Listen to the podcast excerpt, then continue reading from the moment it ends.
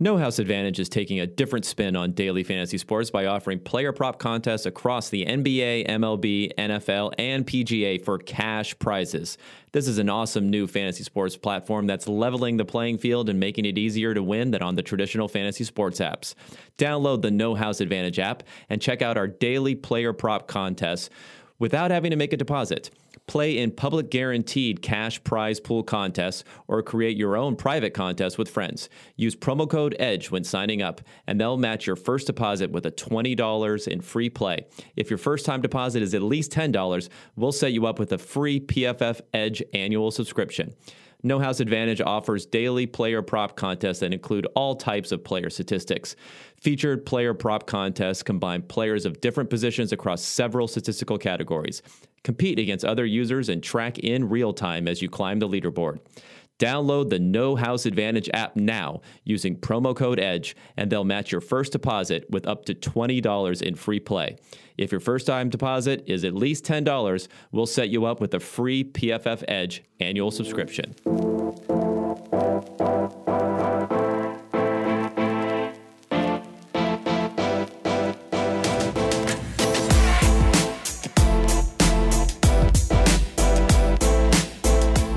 Welcome to the Thursday edition of the PFF Daily Betting Podcast. I am Kevin Cole. I am joined, as always, on Thursdays by Lee Sharp. We have a game tonight. It is a game. Um, not the greatest game, but it's Tom Brady. It's prime time. It's the shell of Rob Gronkowski out there. Uh, Mike Evans potentially injured. Uh, at least we had some injury clarity for this game because I think that was one of the bigger concerns. We know Chris Godwin's out. Uh, we know we don't know if Leonard Fournette is out. Uh, like I said, Mike Williams. Is, I mean, Mike Williams, but Mike Evans. Mike Williams also injured all the time, but Mike Evans is is is potentially out. Um, LeSean McCoy's out. So there's all kinds of things going on here. Some of the other secondary receivers, uh, Justin Watson, I believe, is out. Scotty Miller may be out. So there's a lot of names here. Uh, some of them relevant, some of it not. But I, I think as far as the, the outlook for the game is still looking like a pretty strong favorite for the Buccaneers, despite the fact that they're on the road here. Well, what were your first thoughts when you started looking at this, Lee? Yeah, uh, this is actually a game that I had bet prior to week four. Uh, on the uh, taking the Bucks minus three, and uh, obviously that was before the injury information came in, and it moved to minus five and a half or so, and then all of a sudden it was like.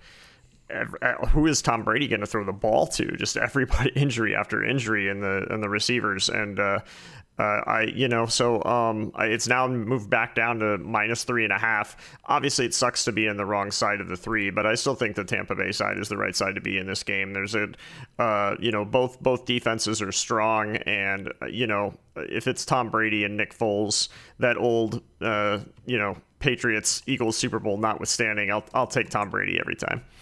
Yeah, no, I, I think I'll agree with you there. And if you, even though he didn't have, uh, Brady did not have uh, Godwin for for the last game either.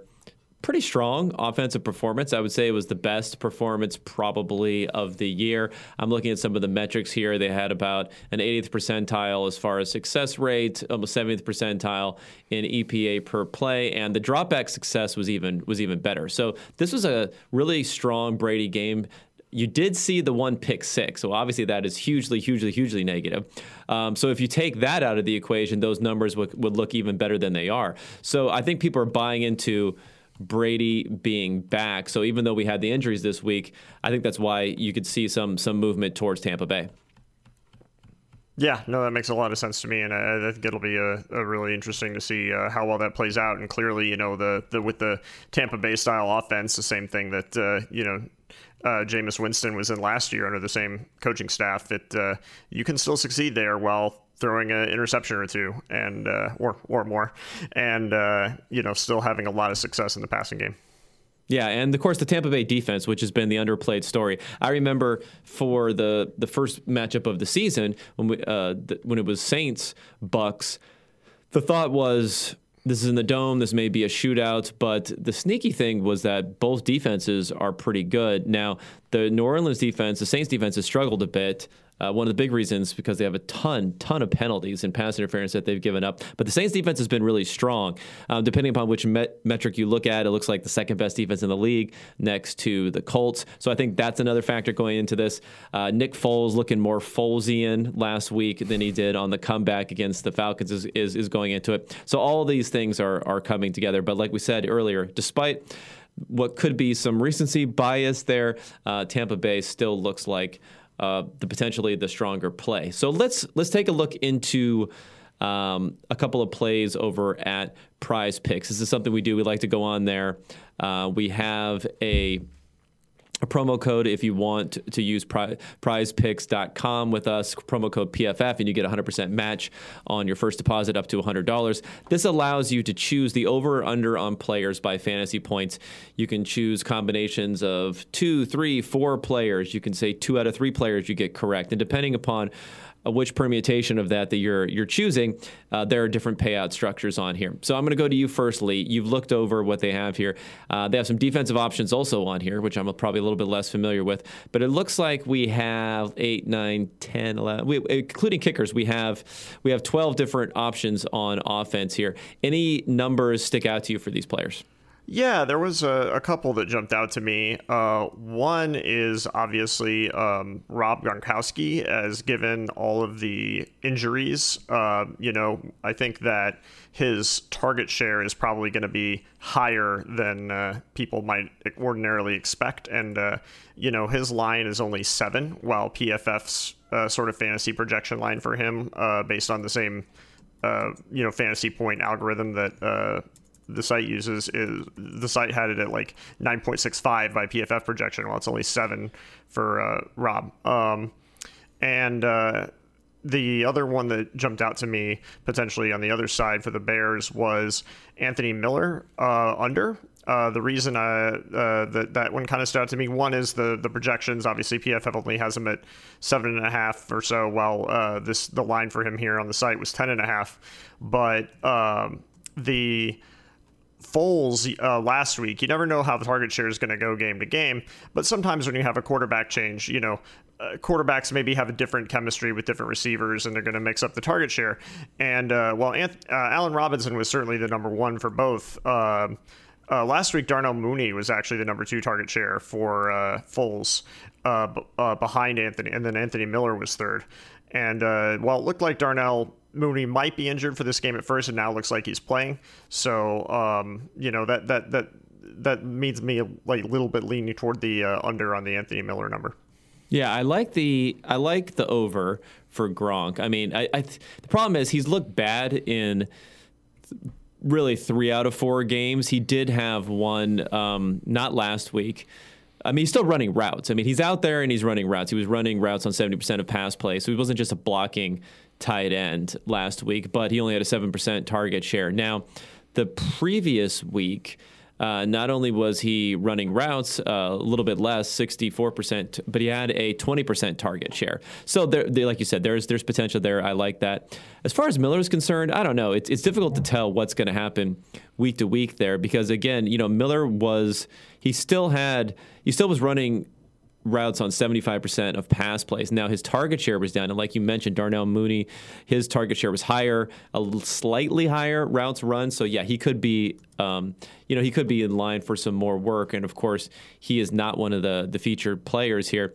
But I would think just because of the spread between those between those three guys, I know everyone is going to be fairly high on on Allen Robinson in this game. He had 25 percent uh, target share last week. He had about a 30% target share the week before. So he's, you know, he's really, I feel like, an interesting selection here because he's at 15 and a half fantasy points. So, I mean, I might think to fade him just in case, but again, you could be playing with fire there because I think he's going to be a very popular option. Yeah, that is a big number, though. You're not wrong. That, yeah. Yeah. I mean, he's going to need a touchdown probably to hit that number. The other interesting name here is Ronald Jones. Um, because if Fournette's not playing, uh, LeSean McCoy's out, so it's kind of just all Ronald Jones there. I mean, the rookie Ke'Shawn Vaughn is stepping in. So it seems like a pick on on Jones, who again has a pretty high number here at 15.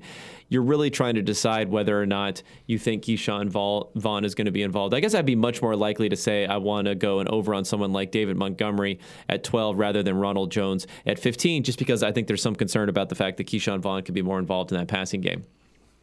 Yeah, that makes a lot of sense, and obviously with the you know with the split and the injuries, he, he, could he could see more play if they decide that he's the right person to fill in the the share that some of the injured guys would be getting.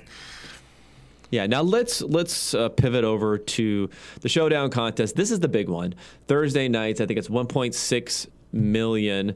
Um, I'd have to look it up, but I think it's something like half a million to first place. So this is very top heavy types of tournaments, and the biggest one that they have over at DraftKings. Uh, going through the methodology here, the closest matchup uh, that I found, the first of the 100 matchups that go into the modeling process here, was an Eagles Bears matchup, surprisingly, except for with Mitchell Trubisky rather than Nick Foles. But then there, but some of the other players match up because it is from last year, where you have David Montgomery was the starting running back, Allen Robinson was the number one receiver there, and then Trey Burton, not Jimmy Graham at, at tight end. But the, the, so they ended up matching up there. And then it's interesting that you have Gronk played up against someone like Zach Ertz. Zach Ertz is obviously a much much more productive uh, player last year than than Gronk is this year, but it has some some some appetite there for how things may go. Uh, that game was was a five Eagles were a five point favorite, a 41 over under. This is three and a half to the Bucks and 44 and a half. Uh, sorting through the players here, I guess the, the play is we, what's going to happen with these injuries, and that's what we really don't know. So, a couple different things that are standing out to me. One, the Bucks' defense looks pretty strong. I know, I know, I think people are starting to recognize how strong this Bucks defense is, but I think there's also a potential that it might be underowned, and with Nick Foles there, there could be some touchdown scoring potential for the defense. So that's the first thing that that jumped out at me. And the other one is actually playing Nick Foles, assuming low ownership. Uh, I, I, don't know how you feel about Foles. Like I said, he, he kind of he looked good one week, not so great the other. You're you're kind of like a Bears expert. What do you think about how Foles has looked? You know, I mean, obviously he didn't win the job, which speaks volumes. Uh, I, I, I just, I don't, I don't, I don't think he's he looked good in that four, you know, in the in the in the second half of the Week Three game against the Falcons when they brought him in and he led the comeback. But you know, he didn't look very good. I didn't think against the Colts. Granted, Colts have a much stronger defense, but I, I was still just, I'm not really impressed. Uh, I'm not, I'm not optimistic about uh, Foles. But you know, like you said, I think there is a good chance that he's underrated. So that could be a play in terms of uh, you know, especially relative to the other options that you might see in this game. Like he's certainly, I assume, way more people would take Brady than him, right? Like, yeah, yeah, I would definitely, definitely say so. And um, I mean, I also say when it comes to Foles. There's talk out there, whether it's true or not, that Ryan Pace may have been pushing Mitchell Trubisky continuing to start, giving him one last chance before because the, the hook was fairly quick for Trubisky when you when you factor in that they were undefeated and that while they were trailing it, it wasn't it wasn't by you know three four scores or something like that when they did give the hook. And that maybe Matt Nagy has been on the on the Foles train the entire time. Could you see any truth to that I, I think that's reasonable. I mean, you know, like you said, they were undefeated, and and Trubisky threw one. Uh, you know, well, it was a pretty bad pick, but you know, if you've been watching Mitchell Trubisky for the past several years, it's not like the most unlikely scenario. So you know, it was pretty. I don't know what Nagy could have learned in that three and a half game or two and a half games or whatever, right? That said, oh, never mind, Foles is the guy. So there, there's probably some degree of, of politicking behind the scenes, and you know maybe it was a thing where Nagy had agreed, saying if it's not obvious that Foles has won the job, I'll give it to Trubisky, and you know maybe it was close, and even though he really wanted Foles, he's like, okay, I'll give it to Trubisky, and you know it's hard to tell without being on the inside though. Yeah, yeah, and we've talked a lot about Gronk, but I think another interesting option, potentially under the radar, is Cameron Brate. And now that with OJ Howard out, he's going to slide into that role. Again, receivers, uh, Godwin's not going to be there. There's going to be plenty of target share around. And if Gronk is really dust, if he's just at the end of his career, we saw a little bit of a revitalization, a not breakout, but uh, a step up in play from OJ Howard before his Achilles tear. So Cameron Brate, that's another option who I think should be under owned in, in, in, these contests. Yeah, no, it makes a lot of sense to me. Given you know, obviously Howard's out and uh, the attention is going to go to Gronk, but you know, in terms of fan attention, but you know, maybe the maybe the Bucks coaching will see it differently. Yeah, no, no, no doubt about that. All right, Lee. Well, we discussed. Uh, you know the, the, the betting side, some of the Prize Picks stuff, and the showdown contest. This has been the Thursday edition of the PFF Daily Betting Contest, coming to you every single day. Enjoy the game tomorrow, guys, and we'll be talking at you next week. Thanks.